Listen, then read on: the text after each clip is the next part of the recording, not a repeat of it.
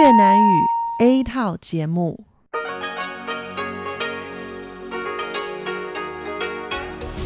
Đây là Đài Phát thanh Quốc tế Đài Loan RTI.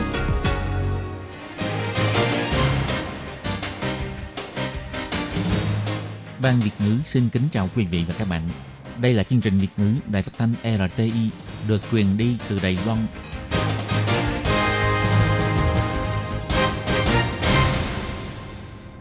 Hello, tôi Kim xin kính chào các bạn. Hoan nghênh các bạn đã đến với chương trình Việt ngữ ngày hôm nay của chúng tôi.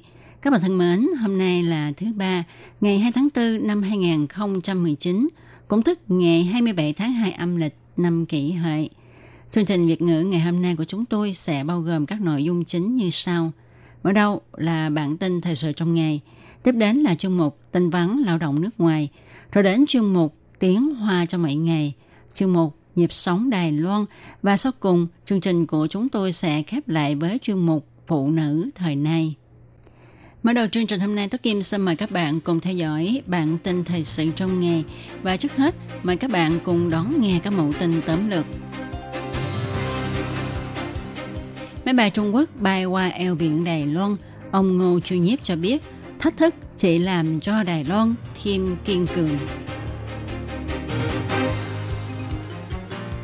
Kỷ niệm 40 năm luật quan hệ Đài Loan, Bộ Ngoại giao Đài Loan cho trình chiếu bộ phim thực tế ảo về Chim of.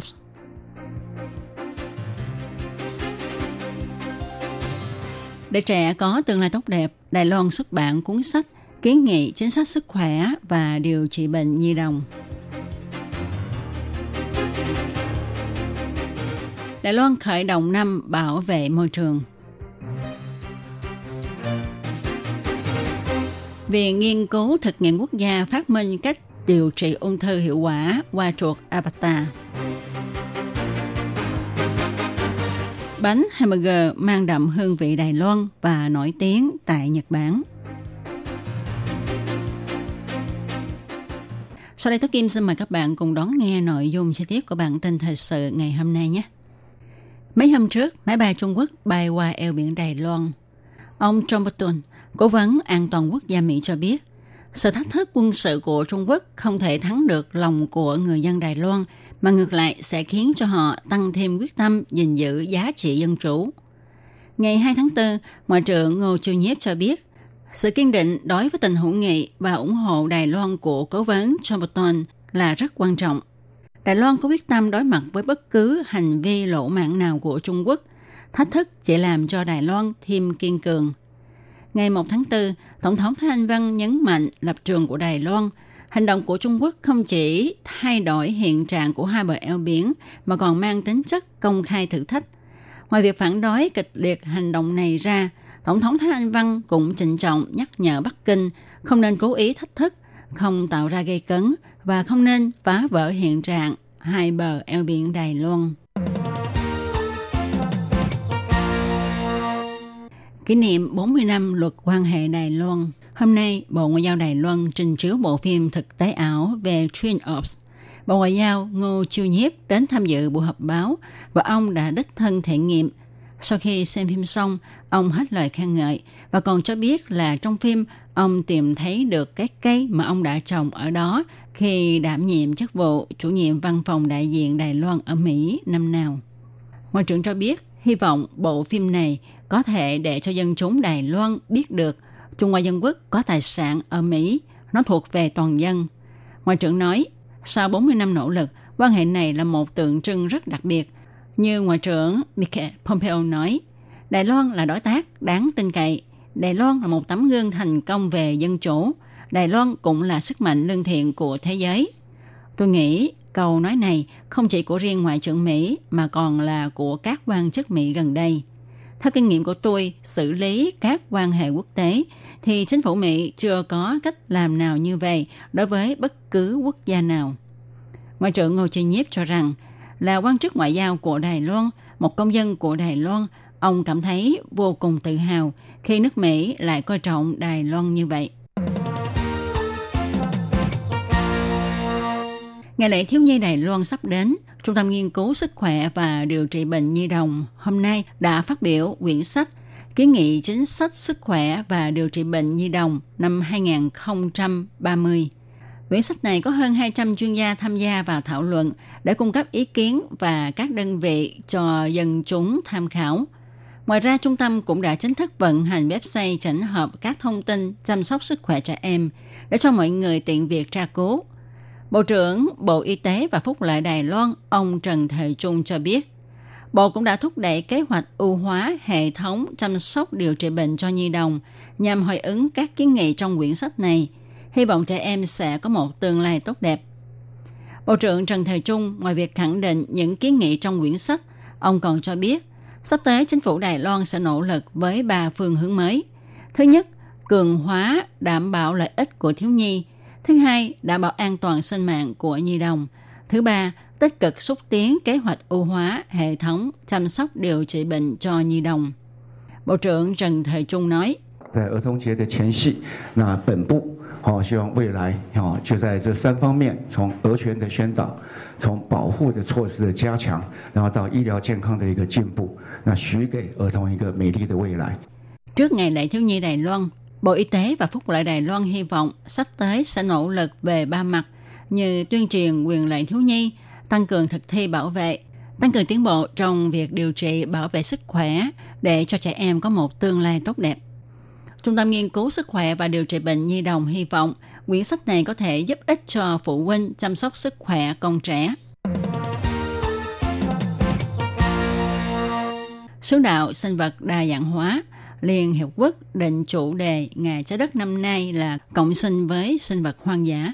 Sở Bảo vệ Môi trường Đài Loan lấy chủ đề với những động vật sắp tuyệt chủng của Đài Loan như thằn lằn, gấu đen Đài Loan, bướm Uple để thiết kế ra logo bảo vệ môi trường của mùa này.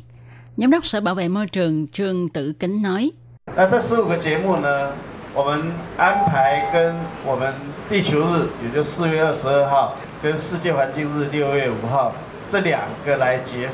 透过这样的一个活动，那让世界 15 tiết mục này chúng tôi sẽ xếp chung với Ngày Trái Đất, cũng tức là ngày 22 tháng 4, cùng với Ngày Môi trường Thế giới, tức ngày 5 tháng 6. Kết hợp hai ngày này lại với nhau thông qua các hoạt động như thế này để cho thế giới thấy được chúng ta đầu tư vào việc bảo vệ môi trường như thế nào. Sau khi hoạt động bảo vệ môi trường mùa này kết thúc, Sở Bảo vệ Môi trường sẽ đăng những thành quả và quan niệm tổ chức hoạt động lên trang web quốc tế Ngày Trái Đất, đồng thời sẽ tiếp ráp với hành động bảo vệ môi trường của quốc tế bằng hoạt động trăm vạn hành động xanh, tuyên bố Đài Loan không vắng mặt trong lĩnh vực bảo vệ môi trường. Ngày 2 tháng 4, Viện Nghiên cứu Thực nghiệm Quốc gia cho biết, năm nay Trung tâm Động vật phát minh và nuôi dưỡng ra chuột Avatar, giúp bệnh viện và bệnh nhân khỏi phải tốn nhiều tiền nhập chuột từ nước ngoài vào, đồng thời cũng lập kho ung bú của bệnh nhân.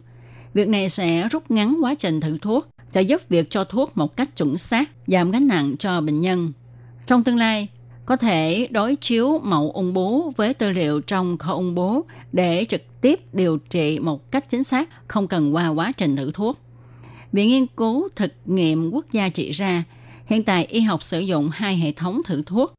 Một loại là nuôi tế bào ung thư của bệnh nhân trong đĩa Petri dài hạn.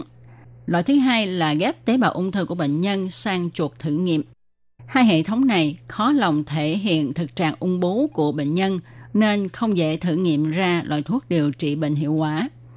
Để phát triển ra hệ thống thử thuốc điều trị ung thư chuẩn xác, năm 2015, Trung tâm Động vật thuộc Viện Nghiên cứu Thực nghiệm Quốc gia Đài Loan đã thành công nghiên cứu ra loại chuột không đào thải tổ chức tế bào của loài người. Năm nay, Viện còn tiến một bước vận dụng loại chuột này thành công nghiên cứu phát minh ra chuột avatar, thay thế thử thuốc cho mỗi một bệnh nhân. Trước kia, loại chuột này được nhập từ nước ngoài với giá 200.000 đài tệ một cặp và lại có nhiều hạn chế.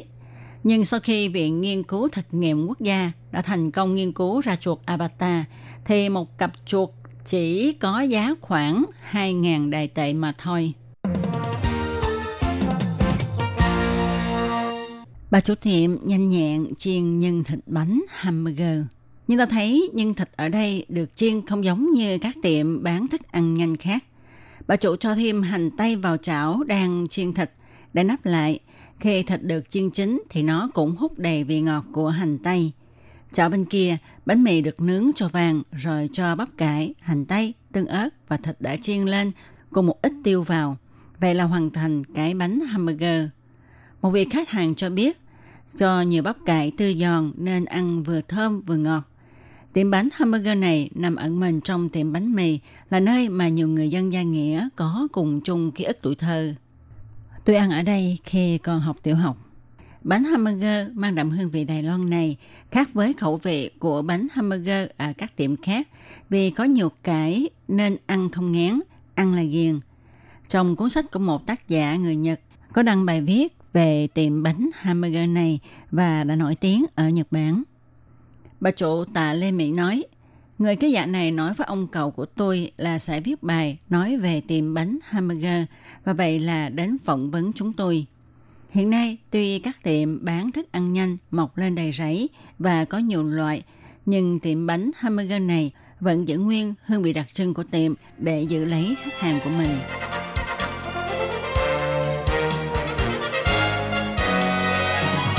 Các bạn thân mến, các bạn vừa đón nghe bản tin thời sự ngày hôm nay. Tôi Kim xin cảm ơn các bạn đã chú ý theo dõi. Và tiếp theo chương trình hôm nay, tôi Kim xin mời các bạn cùng đón nghe phần thông báo. Sếp ơi, có người chở vật liệu đến rồi kìa. Vậy thì kêu một vài công nhân tới giúp để bưng vật liệu xuống. Mấy người lao động nước ngoài này trông rất là siêng năng anh nhỉ? Ừ, họ làm việc chăm chỉ lắm. Thưa ông chủ, có nhân viên tư vấn lao động nước ngoài của chính quyền thành phố Tân Bắc đến thăm ạ. Chào ông, chúng tôi có nhận được cú điện thoại khiếu nại của lao động nước ngoài. Anh ấy nói là anh ấy bị trừ lương nhưng mà không biết tại sao bị trừ và mong ông trả lại số tiền bị trừ cho anh ấy. Tiền lương chúng tôi trả đầy đủ hết mà. Với lại chúng tôi cũng có ghi rất là rõ ràng. Làm sao lại có chuyện trừ tiền anh ấy được chứ? À, tôi nhớ ra rồi. Đó là tiền thuế thu nhập đó. Nhưng tôi không biết chữ, bản lương chi tiết viết tôi đâu có hiểu đâu. Nhưng hệ thống bảng lương của chúng tôi không có hiển thị được ngoài ngữ.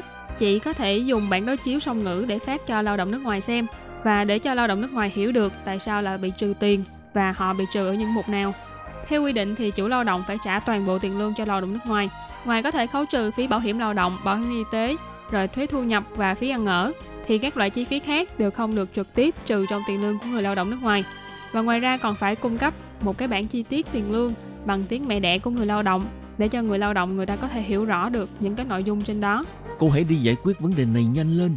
Đừng vì ham chút lợi nhỏ mà mất việc lớn, lại còn bị phạt tiền nữa. Vâng, tôi đi xử lý việc này ngay lập tức ạ. À. Lương phải được thanh toán đầy đủ, bản lương chi tiết phải dùng song ngữ, như vậy người lao động nước ngoài mới yên tâm làm việc được.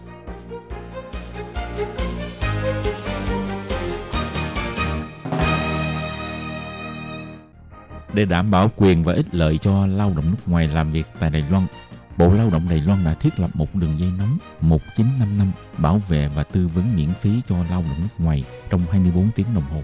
Đường dây này cung cấp phục vụ quan tâm cho lao động nước ngoài xin tư vấn, khiếu nại, chủ thuê hoặc lao động nước ngoài nếu có nhu cầu tư vấn đều có thể thông qua đường dây nóng 1955 để xin hỗ trợ. Ngoài ra để tuyên truyền về đường dây nóng 1955, Sở Phát triển Nhân lực Lao động thuộc Bộ Lao động có in tờ gấp bằng song ngữ là tiếng Trung và bốn thứ tiếng nước ngoài. Thì bốn thứ tiếng đó bao gồm tiếng Trung và tiếng Anh, tiếng Trung và tiếng Indonesia, tiếng Trung và tiếng Thái, tiếng Trung và tiếng Việt Nam. Lao động nước ngoài chủ thuê và người dân có thể xin tờ gấp để tìm hiểu. Các bạn lao động nước ngoài xin tư vấn khiếu nại khi có nhu cầu, hãy sử dụng đường dây nóng 1955 để xin hỗ trợ. Sở Phát triển Nhân lực Lao động quan tâm bạn Sở Phát triển Nhân lực Lao động trực thuộc Bộ Lao động thành lập trung tâm tuyển mộ lao động trực tiếp nhằm hỗ trợ chủ thuê làm thủ tục thuê lao động nước ngoài. Đồng thời còn có các hàng mục phục vụ gồm có tư vấn bằng tiếng nước ngoài, nhận và chuyển hồ sơ liên quan việc thuê lao động nước ngoài đến các đơn vị thẩm định. Lao động nước ngoài có thể tiếp tục gia hạn ở lại làm việc tại Đài Loan sau khi mãn hợp đồng lao động trung tâm tuyển mộ lao động trực tiếp hỗ trợ chủ thuê làm thủ tục tuyển dụng lao động. Ngoài ra, trung tâm còn nhận nghiệp vụ chuyển đổi chủ thuê, vân vân. Miễn phí phục vụ, tiết kiệm thời gian, thủ tục đơn giản. Xin vui lòng liên hệ trung tâm tuyển mộ lao động trực tiếp là người bạn đồng hành của bạn. Đường dây phục vụ tư vấn 02 6613 0811.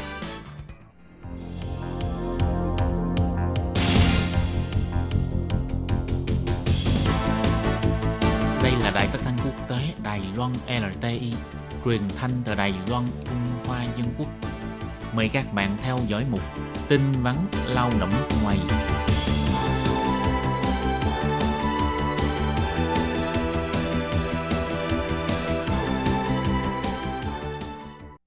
Hoàng Lam xin chào tất cả các bạn. Thúy Anh xin kính chào quý vị và các bạn. Chào mừng các bạn đến với chuyên mục tin vắn lao động ngày hôm nay. Trong chuyên mục tin vắn lao động nước ngoài của hôm nay, Hoàng Lam và Thúy Anh sẽ chia sẻ với các bạn về hai chủ đề.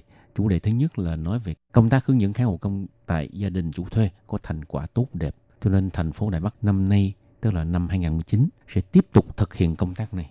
Và chủ đề thứ hai là Sở Lao động thành phố Tân Đài Bắc kêu gọi dân chúng khi thuê kháng hộ công người nước ngoài thì phải thận trọng đề phòng. Trước tiên xin đi vào đề tài về công tác hướng dẫn kháng hộ công tại nhà chủ thuê. Thì ờ, chính quyền thành phố Đài Bắc nhằm nâng cao cái kỹ năng chăm sóc, nâng cao chất lượng chăm sóc của kháng hộ công nước ngoài thuộc diện kháng hộ công gia đình thì phòng tái thiết vận dụng nguồn lao động của chính quyền thành phố Đài Bắc đã thúc đẩy kế hoạch yên tâm cho cả chủ thuê và khán hộ công nước ngoài.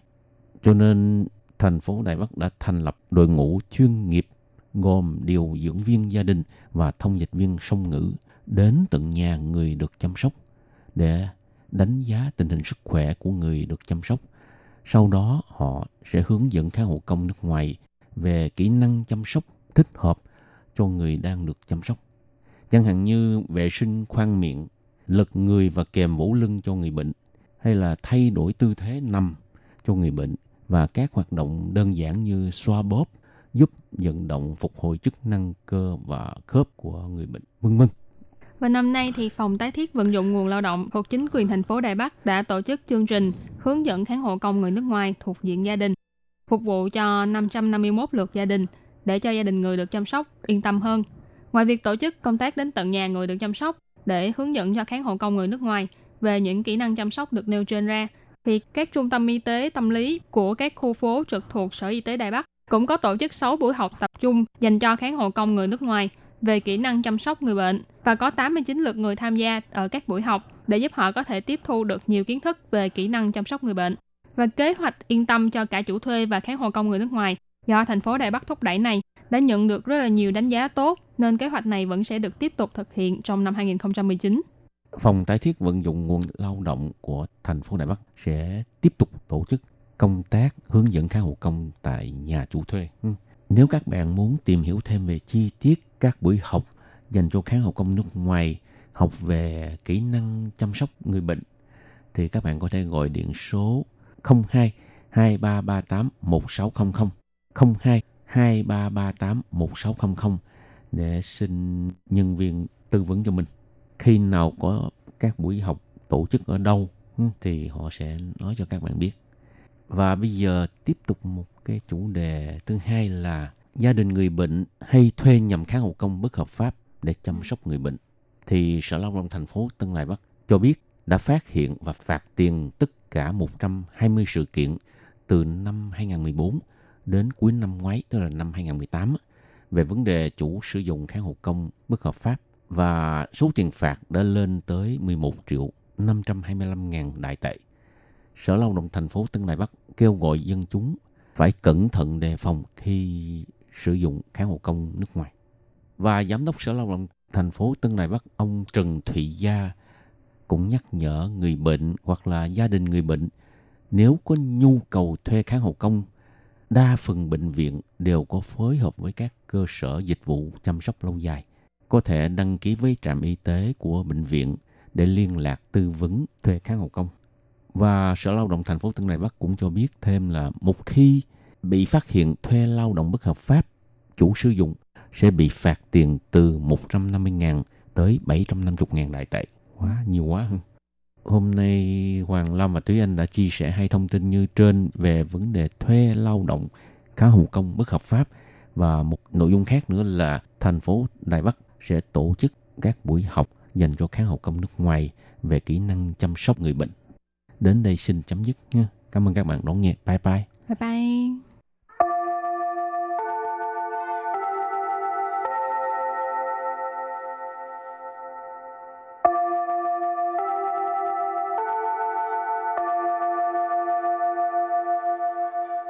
Xin mời quý vị và các bạn đến với chuyên mục Tiếng Hoa cho mỗi ngày do Lệ Phương và Thúy Anh cùng thực hiện.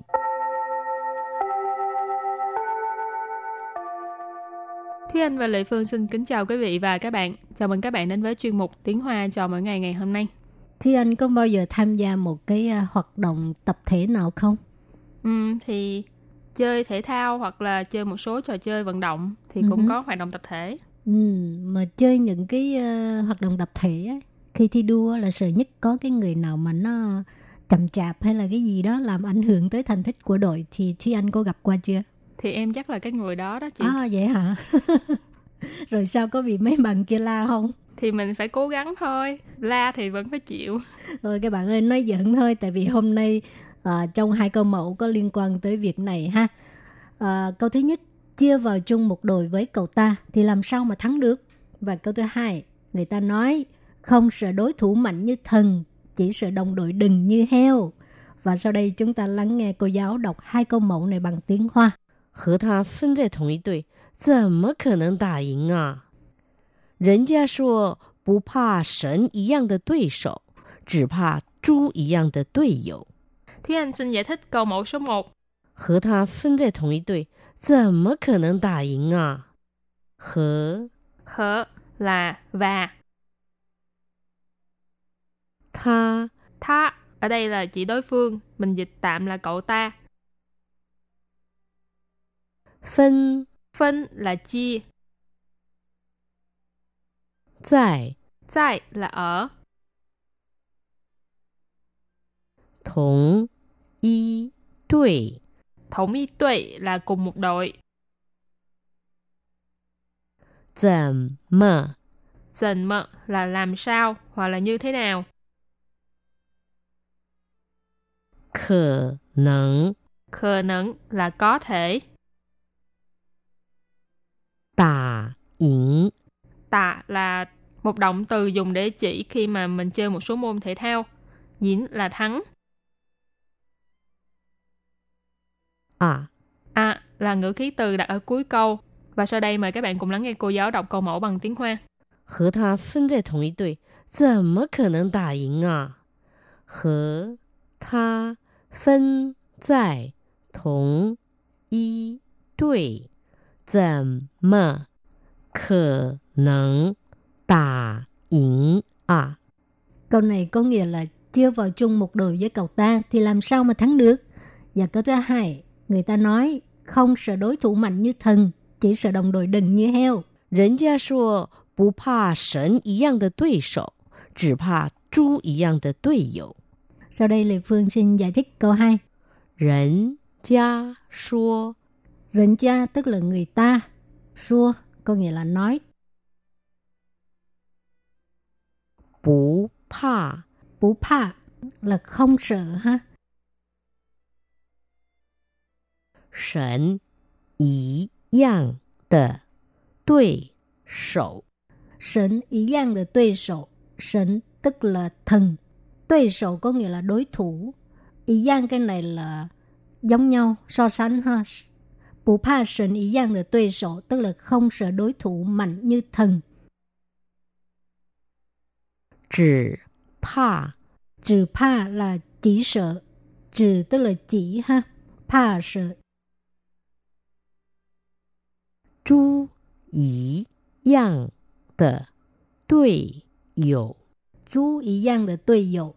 Đối友có nghĩa là đồng đội. Chú có nghĩa là con heo. ý giang là như cái này cũng là so sánh. Chú ý giang từ tuy dụ tức là đồng đội đừng như heo. Ở đây không có từ đừng nha các bạn nhưng mà tại vì ở Đài Loan á mỗi khi mà khi nói ờ, cái người này rất là đừng rất là ngu dốt thì người ta thường mượn cái uh, con heo để mà so sánh. Tức là bên là sang chú ý Giang, có nghĩa là đừng như heo. Và bây giờ thì chúng ta lắng nghe cô giáo đọc câu mẫu này bằng tiếng Hoa. Nhân 不怕神一样的对手，只怕猪一样的队友。 人家说不怕神一样的对手，只怕猪一样的队友。 Câu vừa rồi là người ta nói không sợ đối thủ mạnh như thần, chỉ sợ đồng đội đần như heo. Và sau đây chúng ta hãy cùng đến với phần từ vựng mở rộng.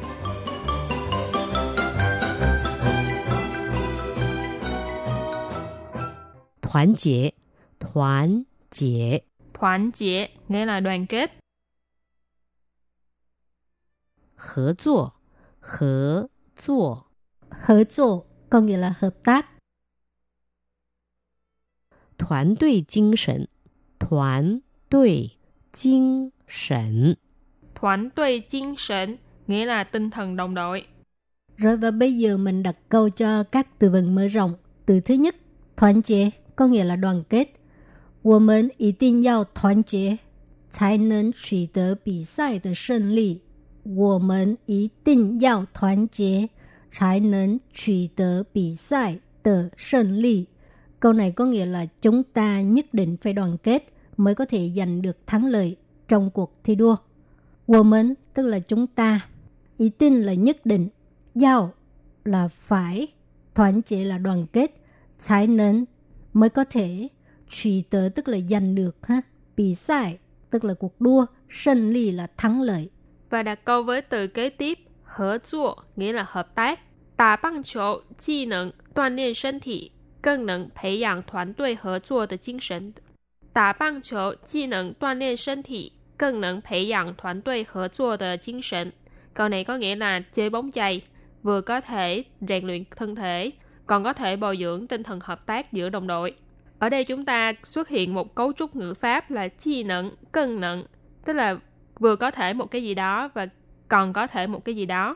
Tạ băng chỗ là chơi bóng chày, chi nặng vừa có thể, toàn liên, toàn liên là rèn luyện,身thị là thân thể, cho nên vế đầu tiên là chơi bóng chày vừa có thể rèn luyện thân thể, cân nặng là còn có thể, phỉ dặn là bồi dưỡng hoặc là bồi đắp, thoản tuệ là đồng đội hoặc là đội nhóm, khở chua nãy mình có nói là hợp tác, chính sệnh là tinh thần, cho nên vế sau là còn có thể bồi dưỡng tinh thần hợp tác giữa đồng đội.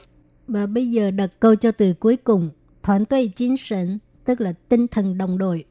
篮球比赛除了展现 个人球技，更重要的是团队精神。篮球比赛除了展现个人球技，更重要的是团队精神。Câu này có nghĩa là trong cuộc thi đua bóng rổ, ngoài thể hiện kỹ năng chơi bóng cá nhân ra, điều quan trọng hơn là tinh thần đồng đội. Lán chiếu có nghĩa là bóng rổ, bị sai tức là cuộc thi đua. Lán chiếu bị sai tức là cuộc đua bóng rổ, cuộc thi bóng rổ. Chủ lợ tức là ngoài, 展 hiện là thể hiện, cơ rịnh là cá nhân, chiếu chi tức là kỹ năng chơi bóng, kỹ thuật chơi bóng ha. Cần trọng yếu từ sự điều càng quan trọng hơn.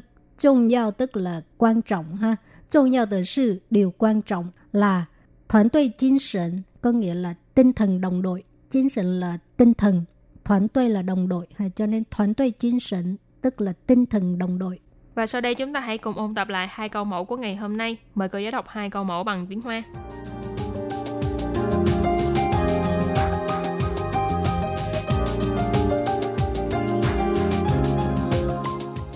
和他分在同一队，怎么可能打赢啊？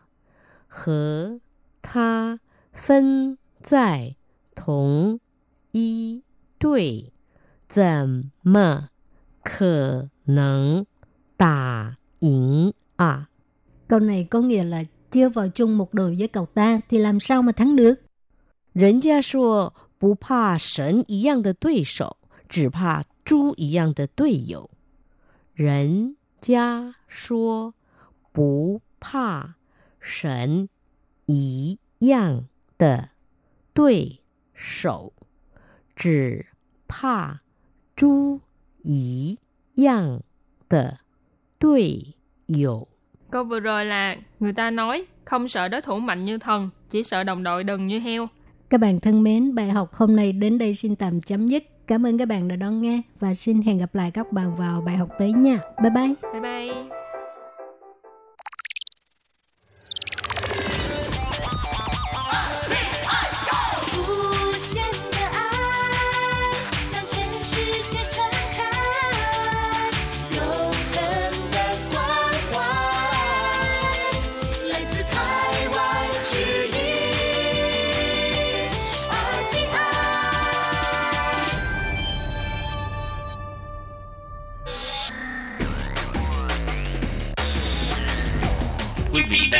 Chương trình Việt ngữ tại RTI truyền thanh từ Đài Loan.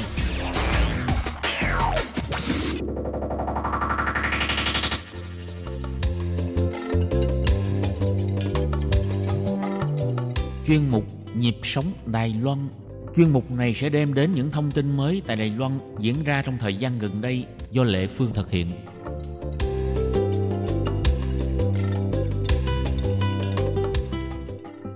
Lê Phương xin chào các bạn, các bạn thân mến. Vừa qua có một đoàn làm phim Việt Nam đã đến Đài Loan để à, quay một bộ phim tài liệu nói về câu chuyện của những cô dâu Việt Nam tại Đài Loan không có giấy tờ tùy thân hoặc là bị các quốc tịch Việt Nam phải sống chui lủi tại Đài Loan.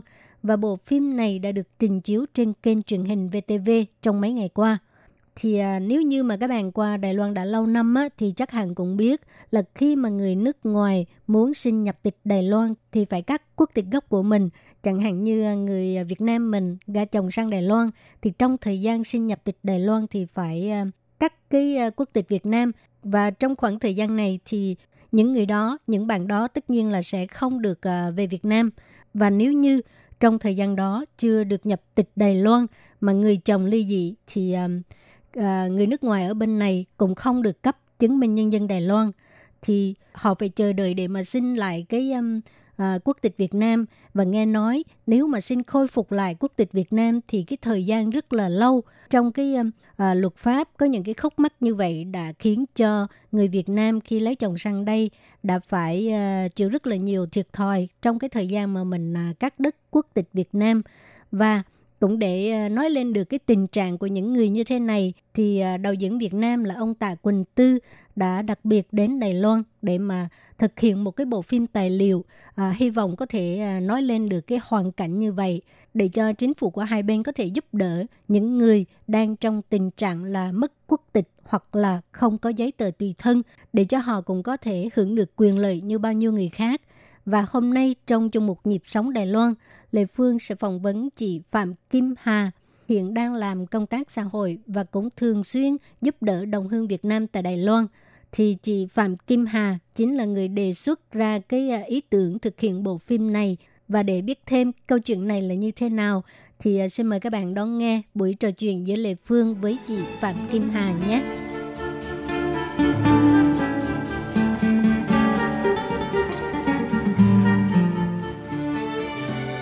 Xin chào Hà. Dạ, em chào chị ạ. Trước tiên Lê Phương xin mời Hà giới thiệu đôi lời về mình ha. À, em là Phạm Kim Hà.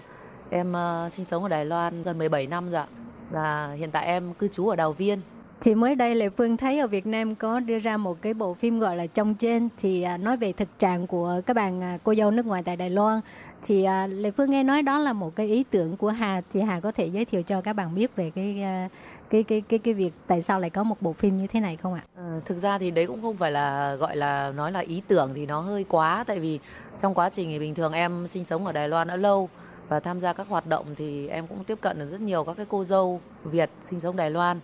Thì có những chị em thì rất là hạnh phúc có những nói chung là về cuộc sống thì cũng có cái mặt tốt và không tốt. Thì uh, sau khi em được nghe thu thập được rất nhiều các tiếng nói của các cái chị em rơi vào những cái hoàn cảnh mà mất quốc tịch và ở trong cái tình trạng là về Việt Nam không được và nhập vào Đài Loan cũng cũng không được nữa.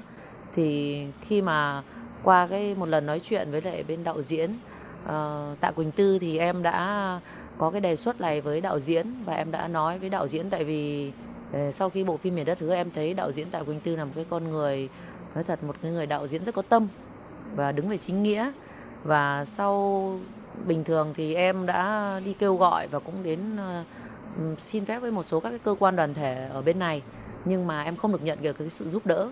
Và em đến bước cùng em nghĩ rằng là chỉ có công chúng ngôn luận trong một cái thời đại mà nó hiện đại như thế này thì có sẽ phần nào phản ánh lên được cái tiếng nói của các chị em thôi. Vâng thế nên là mới có cái bộ phim như vậy ạ. Tại vì bây giờ cái bộ phim đó là chỉ chiếu trên mạng cho nên là Phương tin chắc là có rất nhiều bạn à, Đài, à, Việt Nam ở Đài Loan chưa có dịp à, được thưởng thức cái bộ phim này. Thì à, Hà có thể giới thiệu rõ hơn không?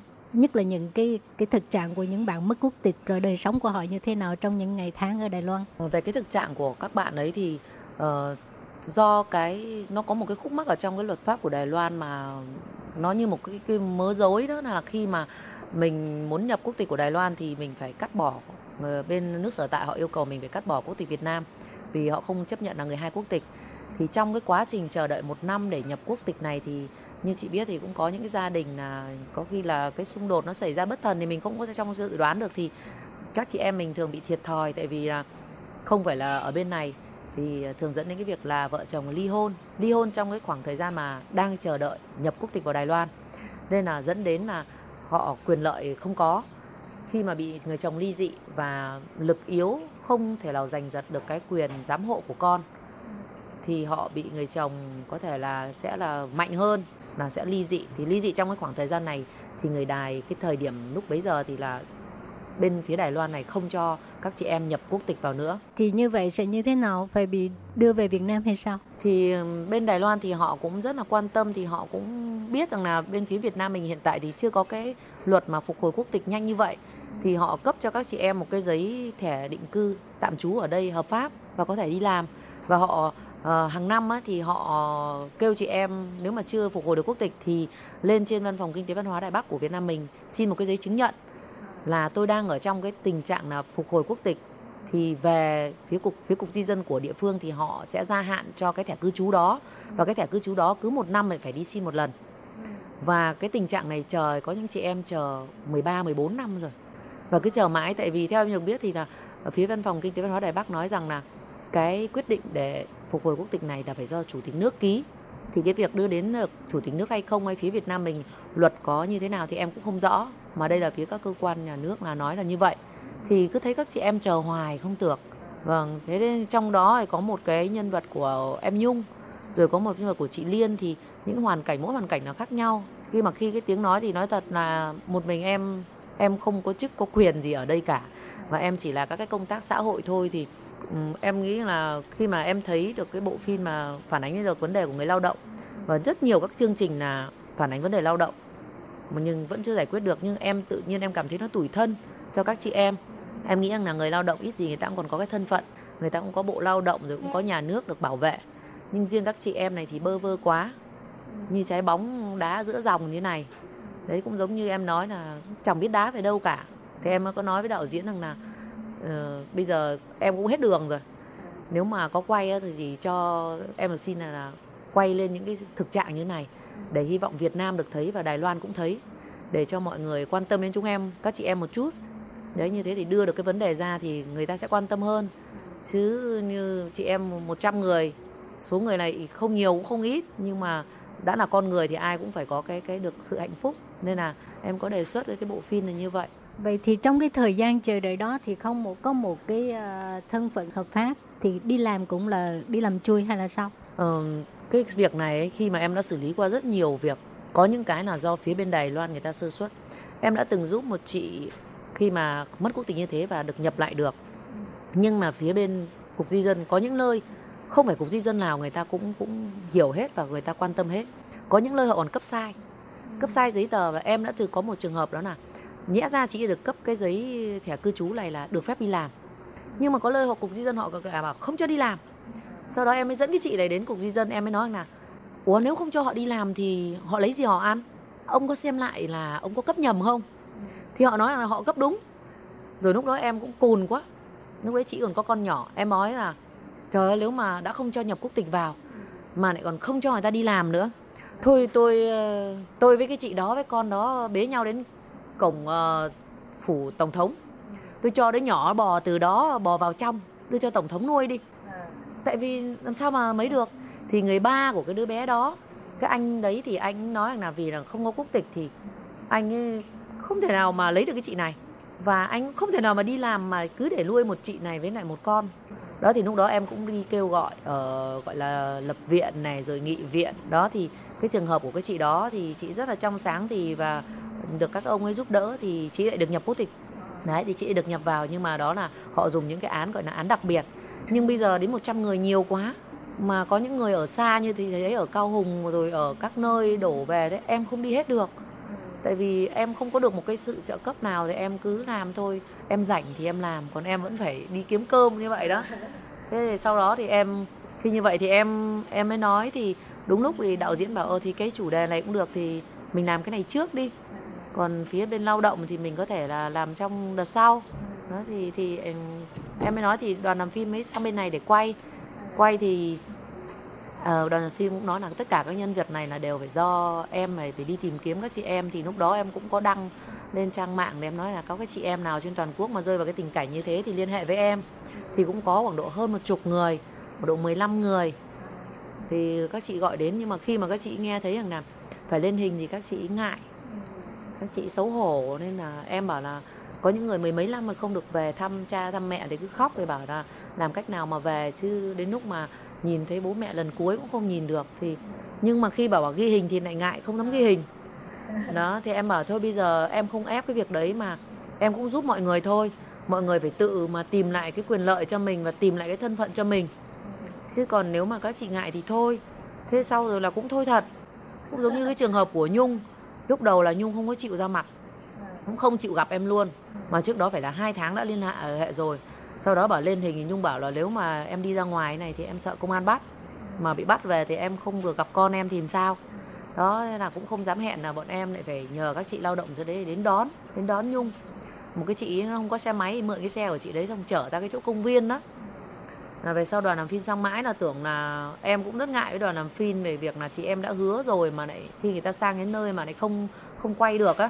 Em ngại lắm thì em cũng có nói với các chị là, thôi em, nói thật này, em chẳng phải vì em mà em vì mọi người mà người ta sang đến đây đây là một cái cơ hội cho mọi người mà anh này là cái cái việc quay và cái sức truyền đạt của anh ở trong nước rất là lớn.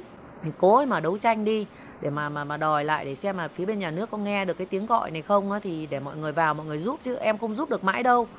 Đó thế là nguôi nguôi thế các chị bảo thôi cứ đi đi đến đón đi đến đón đó đón nhung này rồi em cũng đi những chị gần gần thì em đi còn những cái bên dưới đấy thì em đi đến đâu thì em sẽ nhờ các cái hội ở địa phương đến đó. Thì các cái hội cô dâu thì các chị cũng biết tại vì bình thường các hội của, của cô dâu thì các chị chỉ là tham gia những cái hoạt động văn hóa là nhiều. Thế thì em thì không có thời gian để mà đi nói với các chị những cái vấn đề này đó thì xong rồi đưa được em ấy ra thì đấy thì mới được có khoảng độ 10 năm người thì khoảng độ được 7 8 người lên hình. Đấy, đồng ý. Thì có người thì chỉ đồng ý cho quay qua vai thôi. Vâng. Thì có những cái trường hợp này nó thật là cần cần thiết quá. Thứ nhất là em Nhung là đã thất lạc gia đình 12 13 năm rồi. Không biết nên là em em bảo em cũng chẳng còn gì để mất. Biết làm sao mà em chỉ được gặp con em, rồi em biết được cha mẹ mẹ với các em như thế nào. Thế còn ví dụ như thân phận của chị Liên thì chị cũng nói đấy mẹ cũng mong mà bên này cũng bế tắc. Nói chung là để mà lên finish là những người à, chị em cũng hạ quyết tâm lắm rồi. Và, em cũng nghĩ là đây không phải điều xấu xa mà những ai mà nhìn vào mà coi đó là xấu xa thì thì sẽ phản phản phản ngược lại thì người xấu, những điều xấu xa đó về cho họ. Tại vì những cái tình cảnh này là mình rất là đáng thương và mình phải lên giúp họ chứ không lên nhạo báng người ta vì người ta rơi vào những cái hoàn cảnh như thế. Thế thì em thì em rất là thông cảm với cái vấn đề các chị em như vậy thậm chí cả các chị em là những người thông minh ấy, thì làm những cái việc để kiếm ra thật nhiều tiền và thật nhanh để lo còn những cái người mà khờ dại. Thì mình giúp thế nên là trong đoạn phim thì ngay như đoạn đầu có những chị em rất là khôn khéo có hương có sắc và cũng có những cái chị em thì lại rất là khổ. Nói chung là em gặp nhiều thì có những cái mọi người ra mặt có người mọi người không.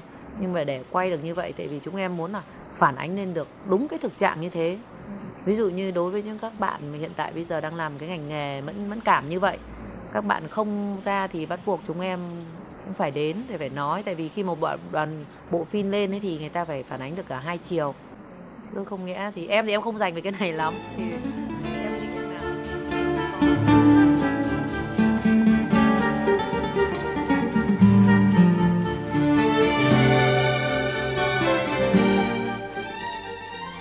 Các bạn thân mến, tại vì thời lượng của chương trình có hạn, cho nên à, buổi trò chuyện giữa Lệ Phương với chị Phạm Kim Hà xin tạm chấm dứt ngăn đây. À, tuần sau các bạn nhớ tiếp tục đón nghe nhé. Cảm ơn các bạn rất nhiều. “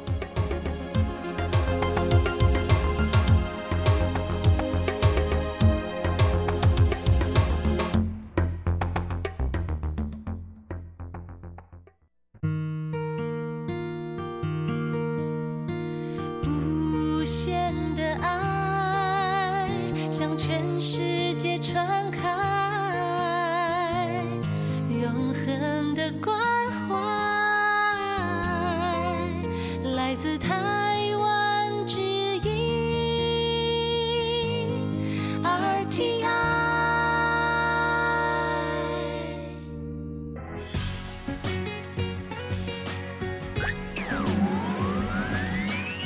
Quý vị đang đón nghe chương trình Việt ngữ Đài RTI truyền thanh từ Đài Loan.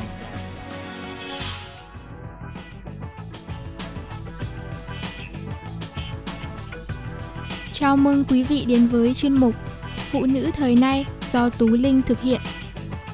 Phụ nữ thời nay, hãy tự tin và mạnh mẽ là chính mình.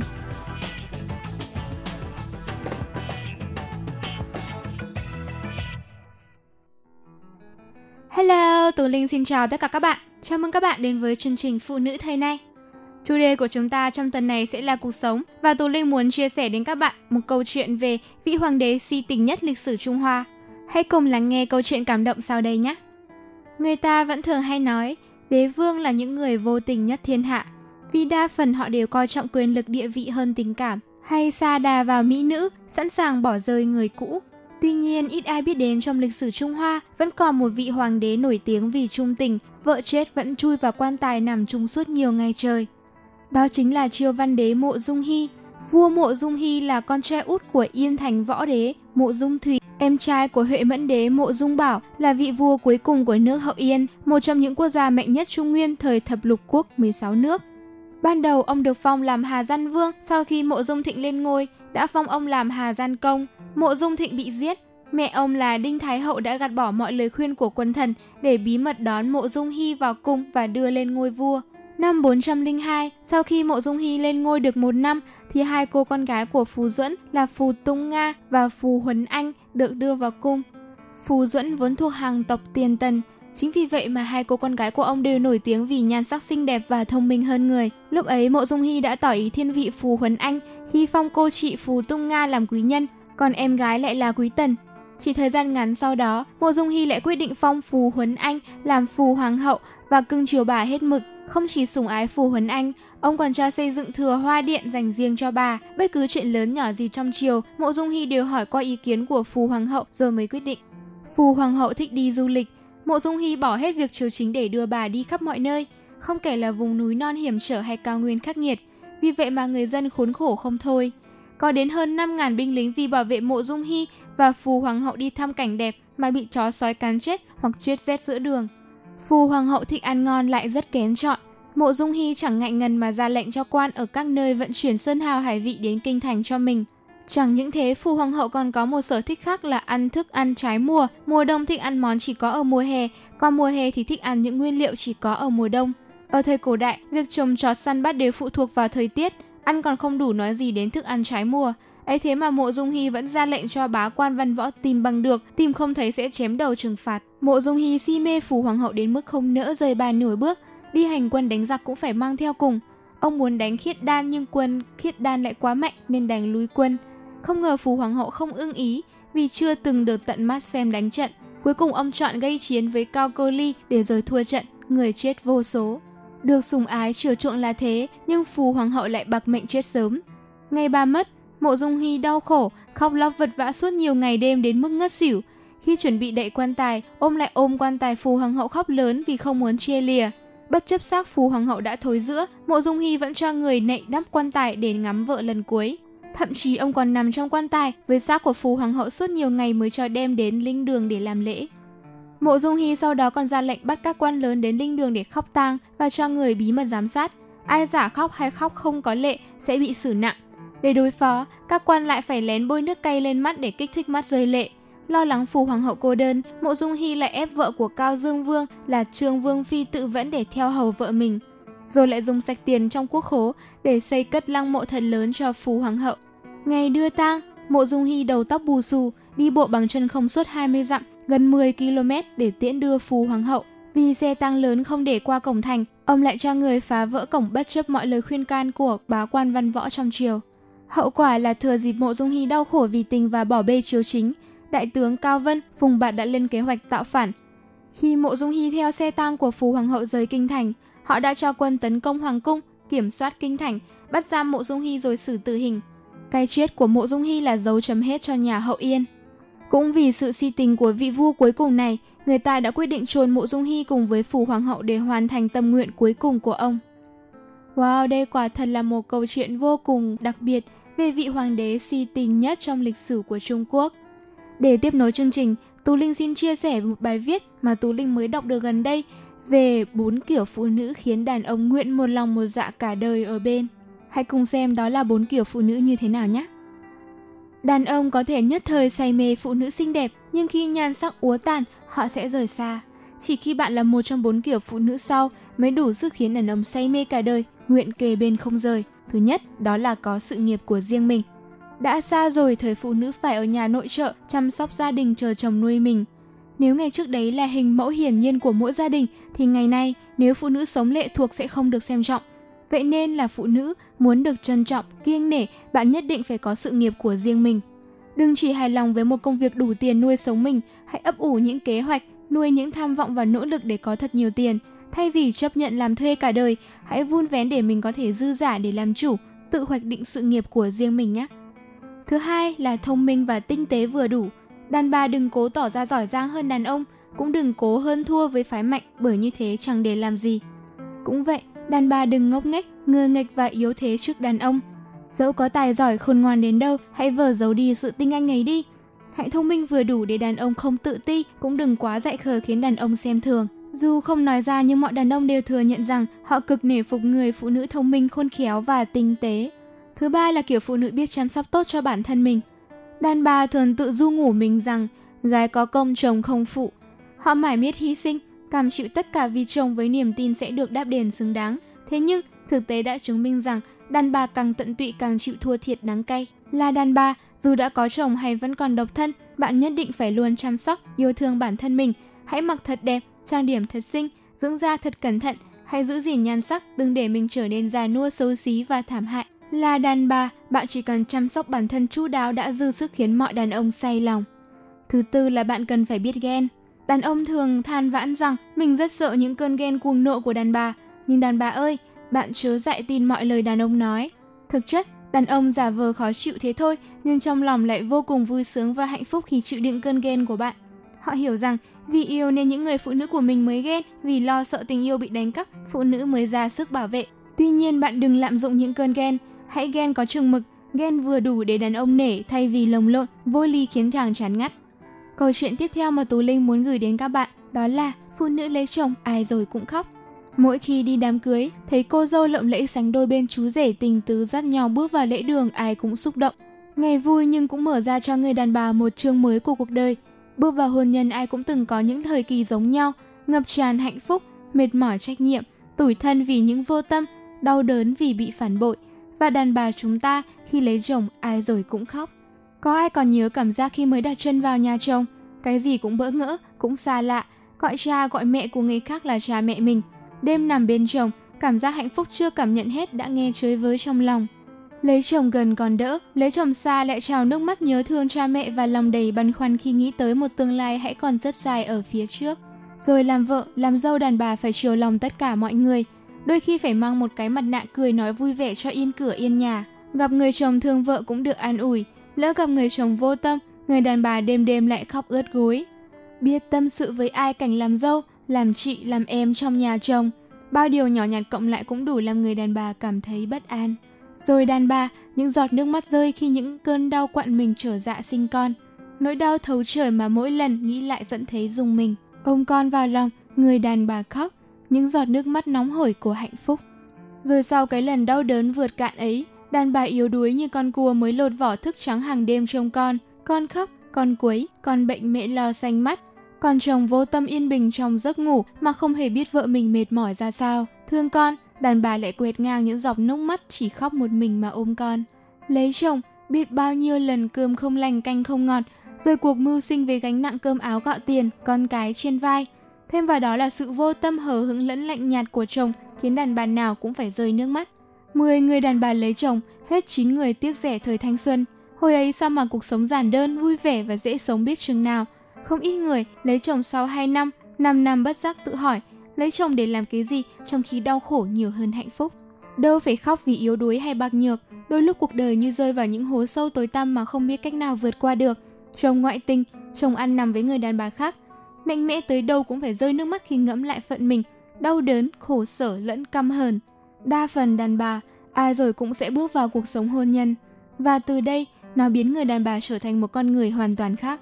Lấy chồng cho đàn bà hạnh phúc, nhưng nó cũng tước đi sự ngây thơ và một cuộc sống vốn rất giản đơn ngày nào. Cuộc sống vợ chồng chưa bao giờ là một con đường bằng phẳng. Để đi trên đó, người đàn bà bao lần tuế máu vì dẫm phải những mũi đinh gai góc của cuộc đời. Những mũi đinh đã được sắp đặt và lập trình sẵn, chỉ dành riêng cho phận đàn bà. Hình như lấy chồng, ai rồi cũng có những khoảnh khắc cô đơn cùng với những nỗi niềm sâu kín tận đáy lòng mình. Đâu ai có thể đong đếm, từ khi lấy chồng đàn bà phải nhỏ bao nhiêu giọt nước mắt, không ảo vọng một cuộc đời hoàn toàn không chút sóng gió, nhưng khi đàn bà khóc, mong rằng người lau nước mắt chính là người đàn ông của cuộc đời mình. Trước khi kết thúc chương trình, chúng ta hãy cùng làm một bài trắc nghiệm nho nhỏ để thay đổi không khí.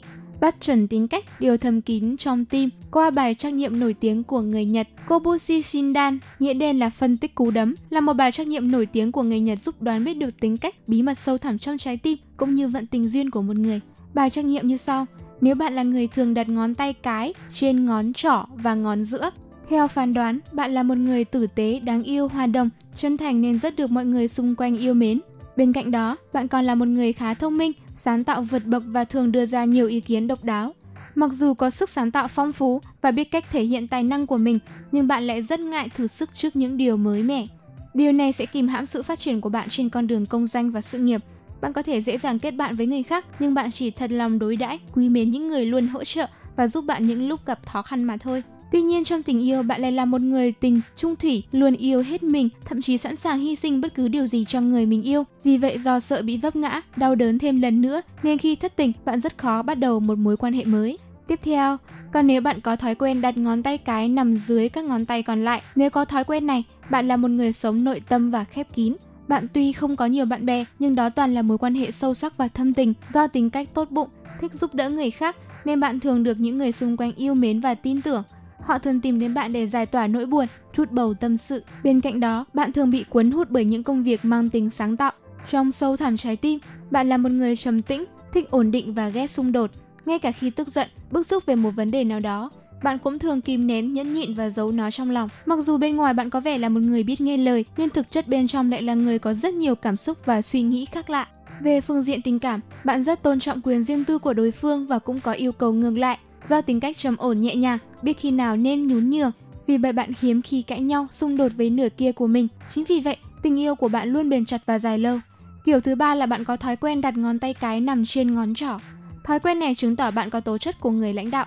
Khi làm bất cứ việc gì, bạn luôn biết cân nhắc thiệt hơn, đặt công lý lên hàng đầu. Hơn nữa bạn rất nhiệt tình, sẵn sàng giúp đỡ người khác khi họ cần. Tuy nhiên, chính vì lòng tốt của mình mà bạn dễ bị người khác lợi dụng. Mặc dù vậy, do có tấm lòng vị tha, bao dung, lương thiện nên bạn không bao giờ cho phép mình bỏ mặc người khác nếu họ đang cần sự giúp đỡ. Nhìn bề ngoài, bạn luôn tỏ ra mạnh mẽ, vui vẻ, tuy nhiên thực chất, từ sâu trong trái tim, bạn là một người yếu đuối và có chút ngây thơ. Bạn luôn muốn mọi người công nhận và đánh giá cao sự nỗ lực cũng như sự cố gắng của bản thân mình. Trong tình yêu, bạn là một người trung thủy, sẵn sàng hy sinh và bảo vệ người mình yêu. Tuy nhiên do tính cách thẳng thắn, không ưa nịnh nọt nên bạn dễ làm mất lòng đối phương. Hơn nữa, bạn cũng không giỏi trong việc biểu đạt tình cảm bằng ngôn ngữ nên khó tránh khỏi việc giận hờn. Để nắm bắt tính cách của một người thật sự không dễ dàng phải không nào? Phải trải qua đôi ba lần tiếp xúc, trò chuyện, chúng ta mới có thể hiểu thêm về đối phương. Tuy nhiên, bằng bài trắc nghiệm thói quen nắm bàn tay của người Nhật trên đây cũng tiết lộ nhiều điều về nội tâm, khả năng giao tiếp, tình duyên cũng như cách ứng xử của một người. Nắm được những điều này, bạn sẽ tìm được cách giao tiếp hiệu quả hơn đối với đối phương đấy. Bạn thấy bài trắc nghiệm này có đúng với bạn không? Hoặc còn biết đến bài trắc nghiệm nào thú vị khác, hãy chia sẻ cùng Tú Linh qua email của Ban Việt ngữ Đài RTI nhé. Tú Linh xin chào và hẹn gặp lại các bạn vào thứ ba tuần sau. Bye bye! Hộp thư ban Việt ngữ Vietnamese Service PO Box 123 gạch ngang 199 Taipei 11199 Còn thư từ của thính giả Việt Nam xin gửi đến hộp thư số 104 Hà Nội, Việt Nam.